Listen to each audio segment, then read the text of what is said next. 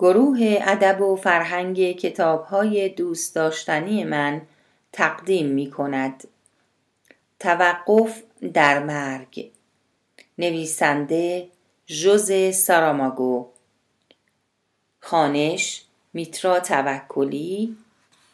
مدیر تولید نازنین انشایی تهیه کننده گروه فرهنگی سلام صدا. قسمت چهاردهم مرگ اندکی نزدیکتر رفت تا تارهای ویالونسل را لمس کند سپس به آرامی با سر انگشتان خود کلیدهای پیانو را نواخت شاید اگر کسی با دقت گوش می سپرد صدای آه بلندی را می شنید. نوازنده در اتاق مجاور می خوابید. درب اتاق باز بود و اگرچه در مقایسه با سالن موسیقی نور کمتری به آن میتابید اما به وضوح می‌شد. اندام مردی که در بستر دراز کشیده و به خواب رفته بود را تشخیص داد. مرگ از آستانه درب گذشت و پا به اتاق گذاشت اما مردد سر جای خود ایستاد. خیلی زود احساس کرد دو نفر در اتاق خوابیدند. ابتدا تصور کرد یک زن یا مرد دیگری در اتاق باشد. اما وقتی چند قدم جلوتر رفت مرد را تنها در بستر خود دید و متوجه شد در آن سوی تخت سگ سیاه رنگی مانند یک کلاف روی فرش به خود پیچیده است. مرگ با خود اندیشید. کار او گرفتن جان انسان هاست و کشتن یک سگ از حدود اختیارات وی خارج بود و حتی اجازه لمس حیوانات را نداشت. سگ هنوز در خواب بود. در آن لحظه مرگ حیوانات و گیاهان قایب بود. پس شاید در آن لحظه سگ سیاه خواب جاودانگی می‌دید در صورت بروز چنین واقعی می توان کتاب دیگری تحت عنوان وقفه در مرگ حیوانات نوشت و منتشر کرد. مرد سر جای خود تکانی خورد انگار می‌خواست ویالونسل بنوازد. ویالونسل مانند پیانو نیست. پیانو کلیدهایی دارد که تمام نوت‌هایشان معلوم است. حال آن که برای نواختن ویالونسل لازم است سیم را به بدن فشرد. جای نوت را یافت و سپس آن را نواخت. پس احتمال فراوانی وجود دارد که هنگام نواختن ویالونسل دو نوت با یکدیگر اشتباه گرفته شوند. مرگ اندکی به جلو خم شد تا چهره مرد را بهتر ببیند. در همان لحظه فکری از خاطرش گذشت. فکر کرد باید در پرونده هایش عکس های فراوانی وجود داشته باشد که هرگز به آنها توجه نکرده. البته نه از این عکس های معمولی بلکه تصاویری که با تجهیزات پیشرفته و مدرن بارگاه الهی تهیه شده. همچنین میاندیشید که لازم است تمام اطلاعات پرونده ها را با استفاده از فناوری های پیشرفته به روز درآورد. می‌دانست که چهره اشخاص از نظر تولد تا مرگ مدام در حال تغییر است. نوزادی که با پوست چین خورده و صورتی رنگ در آغوش مادر قرار می گیرد با گذشت زمان به جایی می رسد که از خود می پرسد آیا من همان طفل کوچکم که بزرگ شده؟ یا جهش های ژنی پی در پی مرا به انسان دیگری تبدیل کرده؟ مرد باز هم تکان خورد. انگار می‌خواست بیدار شود اما نه. تنها وضعیت خواب خود را تغییر داد و تنفسش تغییر پیدا نکرد.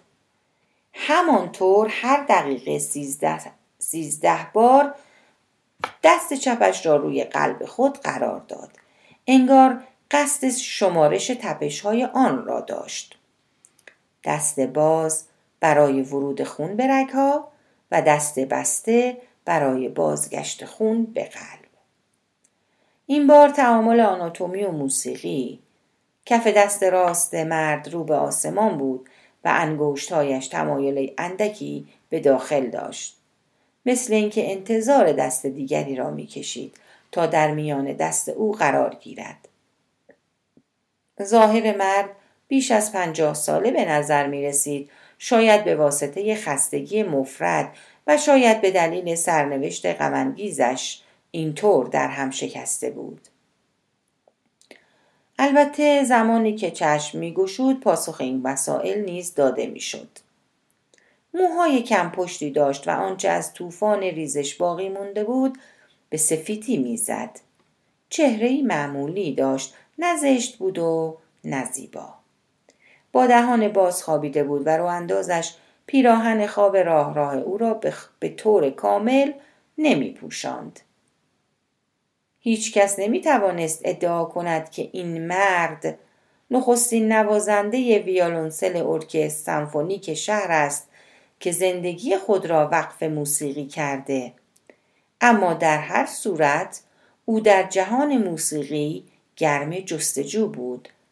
شاید قصد داشت با ورود به جرفای دنیای موسیقی زربان آن را با تپش های متناوب قلب مقایسه کند. مرگ به چهره بی احساس و خوابالود نوازنده نگریست و با خود اندیشید بنا بود اکنون این مرد مرده باشد نه اینکه اینطور راحت آرام نفس بکشد. قلبی که در حمایت دست چپ او قرار گرفته نباید هنوز بتپد.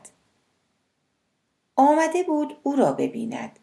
و اکنون هیچ ویژگی به خصوصی در او نمی‌دید که موجب سه مرتبه برگشت این نامه بنفش رنگ شده باشد. هیچ توضیحی برای این واقعه پیدا نکرد و فکر کرد بهترین کار بازگشت به سالن سرد محل اقامتش است. برای کم کردن میزان خشم خود و برای اینکه ای برای حرکت بیابد شروع کرد به ناسزا گفتن.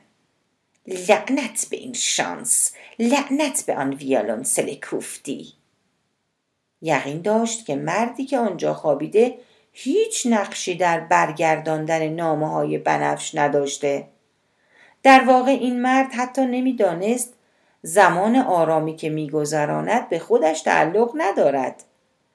اگر رویدادها مطابق سرنوشت پیش می‌رفت اکنون هشت روز از مراسم خاک سپاری این نوازنده میگذشت و سگ سیاهش یا بدون آب و غذا کنار پله های ساختمان انتظار بازگشت صاحبش را می‌کشید و یا در کوچه و خیابان به دنبال او میگشت. مرگ ناگهان به خود آمد. تا کناره های دیوار گسترده شد و تمام اتاق را برگرفت. درست مانند یک ماده سیال سیاه رنگ تا سالن رفت. در آنجا ایستاد و به تابلویی که روی میز بود خیره شد. اتفاقی افتاد که تا آن زمان سابقه نداشت. امر غیرقابل تصوری که مرگ را به زانو درآورد. در آن لحظه او بدنی چاق زانو ساق پا دست بازو و چهره ای نداشت که با دست آن بتواند خود را پنهان کند. نمیگریست اما معلوم نبود چرا شانه هایش به شدت میلرزد. با این وجود انگار هیچ یک از این اعضا به او تعلق نداشت. حقیقتا عجیب بود زیرا اکنون او حقیقتی بود که نه پنهان است و نه قابل رویت. نه یک اسکلت بود و نه یک زن. چون نسیم از روی زمین بلند شد و به اتاق مرد برگشت و همچنان بی حرکت روی تخت افتاده بود. مرگ اندیشید؟ من دیگر در اینجا کاری ندارم. آمدن به اینجا و دیدن مرد و سگ خفتش آنقدرها ارزش نداشت. شاید این دو اکنون خواب یکدیگر را می‌بینند. مرد خواب سگ را و سگ خواب مرد را. سگ که هنوز خواب آلود بود اما احساس کرد صبح از راه رسیده سرش را کنار سر مرد قرار داد. مرد نیز همین احساس را داشت و با دست چپ بدن پشمالو و گرم سگ را به سوی سینه خود فشرد.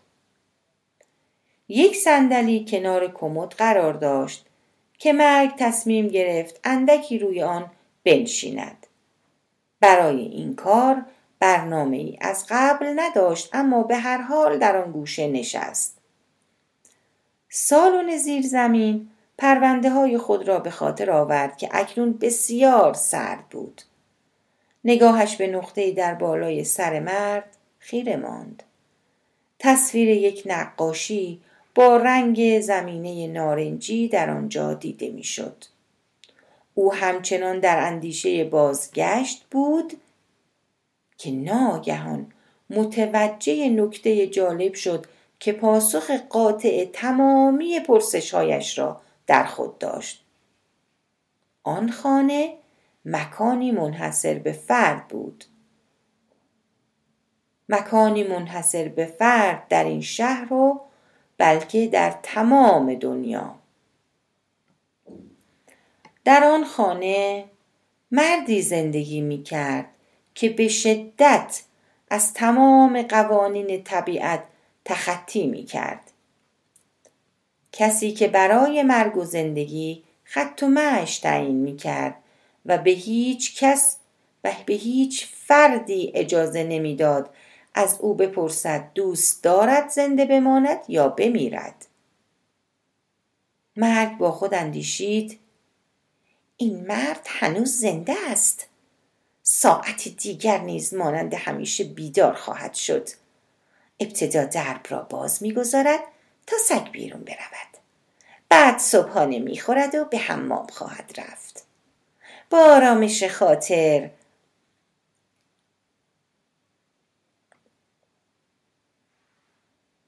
خود را مرتب و اصلاح کرده و به همراه سگ به خیابان می رود تا از باجه روزنامه فروشی روزنامه صبح را خریداری کند.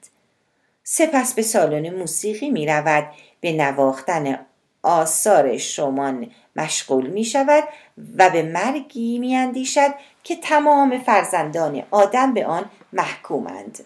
او نمی‌داند که فناناپذیر است. حتی نمی‌داند که به او خیره شده ام. متس... متس... مستعصد شده ام. نمی‌دانم چگونه می‌توانم جان او را بگیرم. مرد صبح زود از خواب بیدار شد. احساس تشنگی می‌کرد. چرا خواب کنار تخت خوابش را روشن کرد؟ بلند شد. دمپایی را که سگ هر شب زیر سر میگذاشت پوشید و باش آشپزخانه رفت. مرکم از آنجا بلند شد و به دنبال او رفت. مرد لیوانی را از آب پر کرد و نوشید. سگ هم ظاهر شد. از دربی که به حیات منتهی می‌شد بیرون رفت و غذای حاجت کرد. سپس سر بلند کرد و به صاحب خود نگریست. مرد گفت اگر دوست داری برو بیرون هوا روشن شده.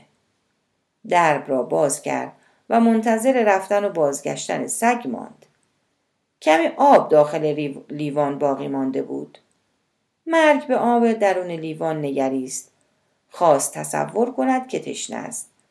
اما قادر به این کار نبود حیوان بازگشت و دم تکان داد هنوز خیلی زوده بریم بخوابیم به اتاق بازگشتند سگ سه مرتبه دور خودش چرخید و بعد روی فرش ولو شد. مرد پتو را تا زیر گردن خود بالا کشید. دوباره صرفه کرد و مدتی بعد به خواب رفته بود. مرگ همچنان روی صندلی نشسته و به چهره نوازنده می نگریست. چند لحظه بعد سگ از روی فرش برخاست به سمت صندلی رفت و روی آن پرید نخستین بار در طول قرنها زندگی مرگ توانست نشستن سگی را در دامان خود احساس کند لحظه هایی که فرد احساس ناتوانی می کند در زندگی هر کسی دیده می شود. اگر کسی تا امروز بدون این احساس زندگی کرده باشد مطمئنا فردا روز آن را تجربه خواهد کرد به همین دلیل نیز می‌شد تپش قلبی پرشور را زیر زره سیمی آشیل احساس کرد حسادتی کشنده که روح قهرمان را پس از دزدیده شدن معشوقه زیبا و افسونگرش به دست آگامون می آزرد. آگامون اسطوره یونانی که در ایلیاد و اودیسه هومر از آن نام برده شده پس از آن نیز شاهد خشمی خارج از کنترل بودیم که موجب نبرد تروا شد. اما همین آشیل روین تن با اصابت یک تیر به پاشنه پایش جان باخت.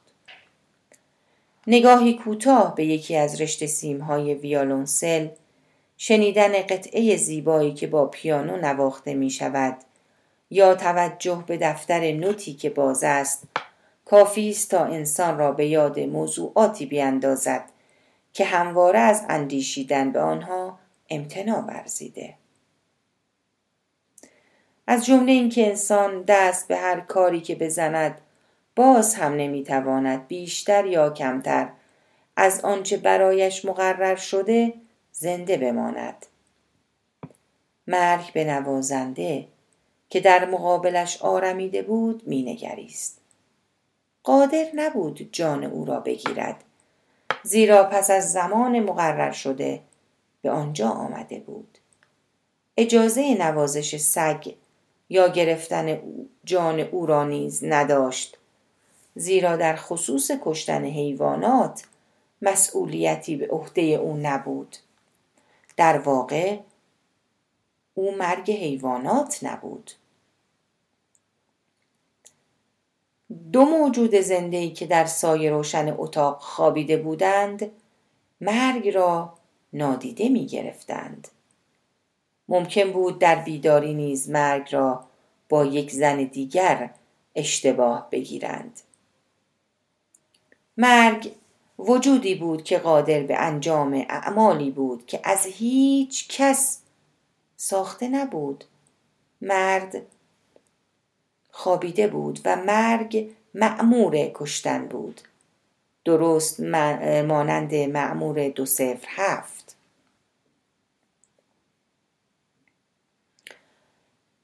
معمور دو صفر هفت اشاره به سری فیلم های جیمز باند جاسوس حرفه انگلستان با کد رمز دو صفر هفت دارد.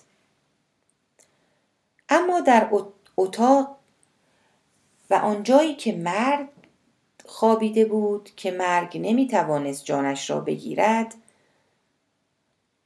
مرگ اتاق خواب را ترک کرد و به سالن موسیقی رفت. در برابر نوت سونات شماره شش اثر یوهان سباستین باخ زانو زد و آهنگی نواخت. که زیباترین اثر یوهان سباستیان باخ بود که اگر هر انسانی قادر به شنیدن آن می‌شد بی اختیار اشک میریخت. سپس برخلاف همیشه روی زمین زانو زد. از فرط خشم به صورت توده ابری تیره درآمد و بر همه جا سایه افکند. هرگاه اراده می کرد می توانست تغییر شکل بدهد. به اتاق خواب بازگشت. او مرد را در لباس خواب دیده بود. شاید به دلیل راه راه بودن لباس به نظرش او بلند قامت آمده بود و یا شاید هم بلند قد بود. همه مرگ را بزرگ می دانند بزرگتر از همه. اما شاید همواره چنین نباشد. شاید اتفاقاتی بیفتد که تنها با مرور زمان بتوان پاسخی برای آنها یافت مثلا ماه درخشانی که نوازنده خاطرات آن را از دوران کودکی به یاد می آورد.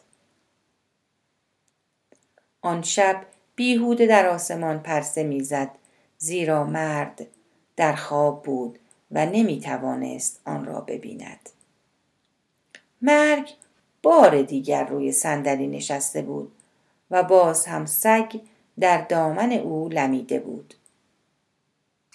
در آن لحظه با خود میاندیشید که خبر مرگ اصلا عادلانه نیست.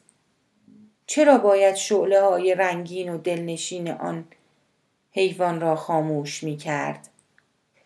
مرد هنوز در خواب ناز بود و انگار لبخند می‌زد او نیمه شب بیدار شده بود. چرا برای رفع تشنگی به آشپزخانه رفته بود؟ احتمالا بهتر بود پیش از رفتن به بستر یک لیوان آب بالای سرش بگذارد. اما ظاهرا او ترجیح می‌داد با آن قدم های کوچک در آرامش و سکوت به آشپزخانه برود. گویا پنهانی با سگ قرار گذاشته بود که این کار را بکند. می‌دانست سگ به دنبالش به راه میافتد و می‌خواهد به حیات برود. بنابراین مرگ چطور اجازه نقض این قرار و مردن مرد را به خود می‌داد؟ مرگ اسکلتی کفن پوش است که باشلقی در سر دارد. گویا قصد دارد کریهترین جمجمه دنیا را از نظرها پنهان کند.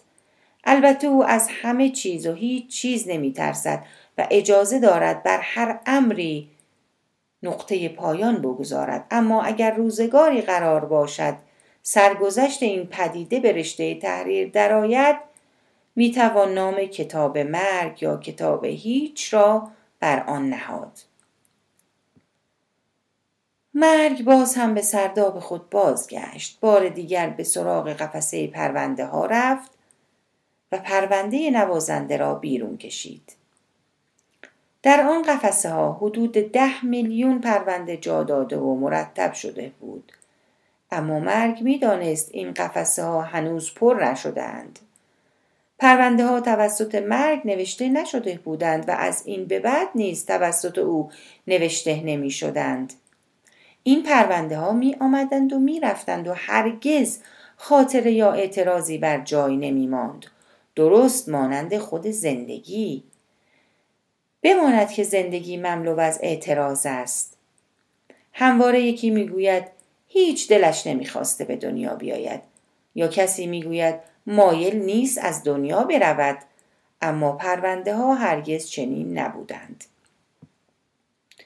زیر سالن محل اقامت مرگ باریکه عمیقی نیز وجود داشت که هرچه پایین تر می رفت به کوره سوزان مرکز زمین نزدیکتر می شد و به جایی می رسید که پرونده ها و نامه های موجود می سوختند و نابود می شدند.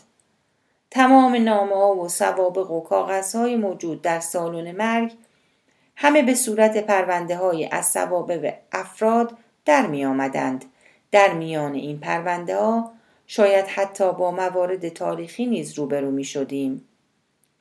مثلا مرگ در 979 سالگی یا مرگ در 620 سالگی. شاید چیزی شبیه به لوحهای پنجاهگانه سومری ها شاید این آمار و ارقام در ظاهر بیهوده باشند اما چه کسی می‌تواند تضمین کند که در آینده نیز به کار نیایند؟ به هر حال مرگ در نهایت دقت. مشغول بررسی پرونده نوازنده بود اما هرچه میگشت به سرنخی نمی رسید که قبلا دیده باشد. تنها چیزی که می‌دانست این بود که این پرونده که پرونده نوازنده ای را پیش رو دارد که قرار بوده هشت روز از مرگش گذشته باشد. اما همچنان زنده بود و در نهایت آرامش روزگار میگذراند و سگ سیاهی داشت که روی دامن خانوم ها می پرید. مرد با خود اندیشید باید راهی برای رفع این معزل وجود داشته باشد. مرد می توانست مانند قرنهای پیش بی سر و صدا به حل مشکلات خود بپردازد. البته به این شرط که او طمع نمی کرد با نام نوشتن به مردم آنان را به تحسین از خیش وادارد. این کار ای کاش می توانست قوانین را تغییر بدهد. با خود اندیشید ما مرگ ها از جمله موجوداتی هستیم که با جدیت تمام تلاش کرده و زمین را از موجودات زنده پاک می کنیم. هیچ چیز حتی ناپدید شدن ناگهانی کیهان یا نابودی جهان مرا شگفت زده نمی کند. اما اکنون سرنوشت این مرد آرزو می کرد که طریقی برای گرفتن جان این نوازنده بیابد.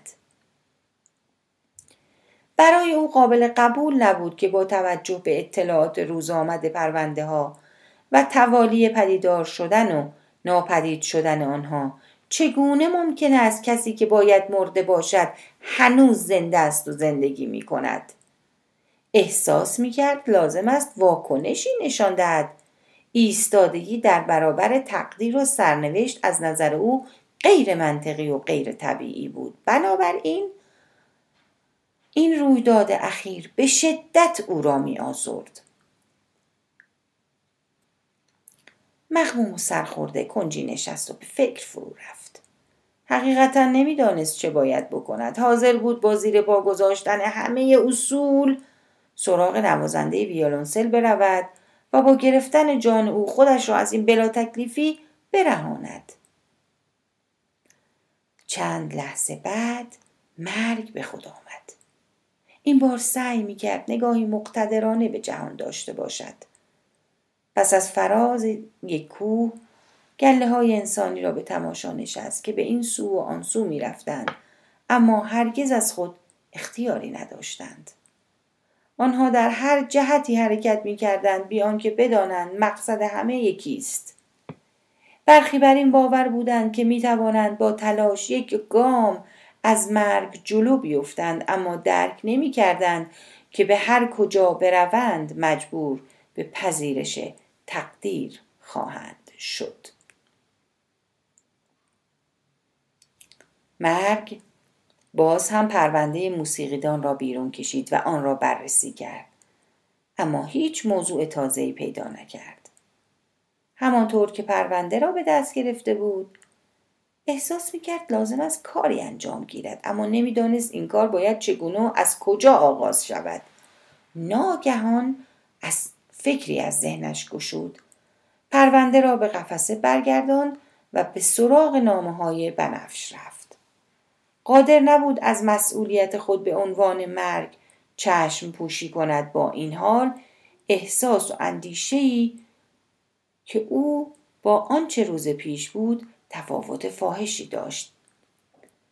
به عنوان انجام وظیفه روزانه 284 نامه برای 284 نفر که نیمی از آن زن بودند نوشت نامه ها را در 284 پاکت قرار داد و باز هم به فکر فرو رفت. بهتر بود پیش از انجام آنچه به آن میاندیشید بار دیگر به نوازنده فرصتی داده شود. ساعت شنی روی میز هشدار می‌داد که پایان کار نزدیک است. هنوز آخرین دانه شن پایین نیفتاده بود که تمام نامه ها برای ارسال آماده شدند. مرگ نامه ای را که سه بار رفته و بازگشته بود از کشوی میز بیرون کشید. آن را روی انبوه نامه های بنفش روی میز گذاشت و زمزمه کرد. بسیار خوب آقای نوازنده این آخرین فرصتی است که در اختیار تو قرار می گیرد. با همان حرکت همیشگی دست راست را تکان داد و نامه ها ناپدید شدند.